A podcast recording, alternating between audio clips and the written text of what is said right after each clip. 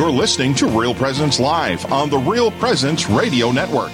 Join in the conversation on our Facebook page or on Twitter. And be sure to like and follow us for more great Catholic content. Now, back to the show. And welcome back to Real Presence Live this morning. I'm Ben Frost, your host for today. We are broadcasting from Holy Spirit Church in Virginia, Minnesota. Just got done with a wonderful interview with Deacon Mark Creechie of the Diocese of Crookston, where we looked at the Way of Mercy and the Stations of the Cross. And just wanted to follow up from that conversation, let you know that we're going to continue going through the Way of Mercy and the Stations of the Cross on April 8th. So make sure that you tune in on April 8th to continue to learn more about those Stations of the Cross. So in this next segment, we're very blessed to have Father Brian Gross from the Diocese of Bismarck. Good morning, Father Brian. How are you today? I'm great. How are you? Oh, I'm doing excellent. I'm here and now joined by Father Brandon Moravitz, and we're looking forward to this next segment as we look at a Lenten retreat. But before we get into that, just tell us about yourself. Give us a little introduction. Sure. Yeah, I'm been ordained a priest about 12 years now. I've been in my parish up here in northwestern North Dakota for, it'll be... coming up here on 10 in the summer. And so born and raised in Bismarck. It's just great to be a priest, and we're really excited to be in the season of Lent. It's the best season of the year, I think. Amen. So amen. Yeah. Hey Father Brian, it's Father Brandon up in Virginia here. As a pastor, so often you have so many options of retreats and missions and things that you can do. And what led you to a place to choose this particular retreat? And tell us a little bit about how you got to the place where you prioritized making this something very important in your parish.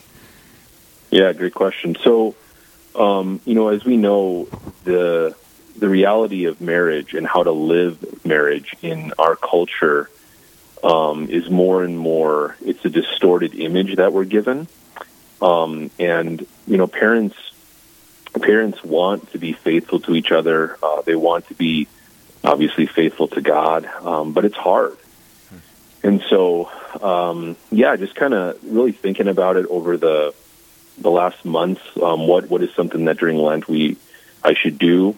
I really feel the Lord just kind of put this in the heart. And the idea is just to give people more of an awareness of what does it really mean when we say that we're married, that we live the sacrament of marriage, when we want our marriage to be a part of God's plan. And it's difficult reality. It's really hard because even folks around us that say, well, yeah, I live a Christian marriage, just saying it doesn't make it true, And so the hope really is just to give people some tools here to be in better relationship with each other, certainly, and better relationship with God. You can't; those two realities always go together. The two great commandments: love God, love neighbor. So, that's kind of why we're doing it. So, Father, do you have some speakers coming in for the retreat? Tell us a little bit about what people that attend can expect. Yeah, so Father Kovash. So it's 6 to 9 tomorrow night here, northwestern North Dakota, Watford City. 6 to 9 o'clock. And Father Kovash is from Williston. He's the pastor up in Williston. And so he actually is the priest in our diocese that runs what's called the Corazon program. And so it's the program for, for marriages who are in trouble. Some of you have maybe heard of the Retrovi retreat. Well, we took Retrovi and kind of applied some deeper spiritual principles to it, and we call it the Corazon retreat. So Father Kovash leads that, and so he's going to be talking on Christian love, mercy, and forgiveness. There's going to be an opportunity for some private prayer with the spouses, a little guided sort of meditation on mercy, forgiveness that they can apply, certainly to themselves, but with each other. There's going to be opportunity for confessions and such. And then I'm going to speak on the Bible, prayer, and your marriage. And it's such an extraordinarily important. You have to pray. You have to pray with each other. You have to pray with your kids, and sometimes that can be hard. And I think just kind of giving couples a way of using the Bible to pray with each other, sort of like a communal Lectio Divina, is really going to be helpful. It's going to be powerful when folks start to think. You know, somebody said to me recently, and it was just like an eye-opening thing. Somebody said to me recently, somebody in their 30s, they said, "Father, I just realized that I've been reading the Bible like a theology and history book. I wasn't reading it like it's a gateway to relationship, you know?" And just sort of hit me like, whoa, I think a lot of people do that. And so kind of giving people this opportunity to pray together with the Scriptures. How is that going to nourish your marriage? Give a little teaching on how you can do that together, some Lectio for the purpose of greater relationship with God, greater relationship with each other. So those are the two talks. Yeah. That's so great, Father. And I was thinking about one of the traps that I can often fall into as a pastor is like, I'm so busy. I've got so much to do. And I think for married couples and families, it's 10 times worse. And yep. What would you say to somebody that's out there that's just like, this sounds really good, but I'm just too busy. There's no way that I can do this. And I think that's often a disposition that can be out there if this is just another thing to do. Maybe if you could just make a pitch, you know, just really explaining to people the potential of what this could do. Now, this isn't just something to do, but it's something that can actually be transformational. So how would you encourage married couples just to really make a commitment to something like this? Yeah, I think of the phrase, what you choose is what you become. And so those choices that we make weekly, daily for God causes us to become who it is God wants us to become, and really who we want to become. We want to be people who are filled with peace, and we want to be people that love and are filled with joy. And again, you know, what's constantly yelled at us is you are consumers. And you are people that are created to do activities. And if you're not doing activities with your kids or with each other, you know, then somehow your life isn't worth it. It's not as good as it should be, right? I mean, that's something that we're constantly told.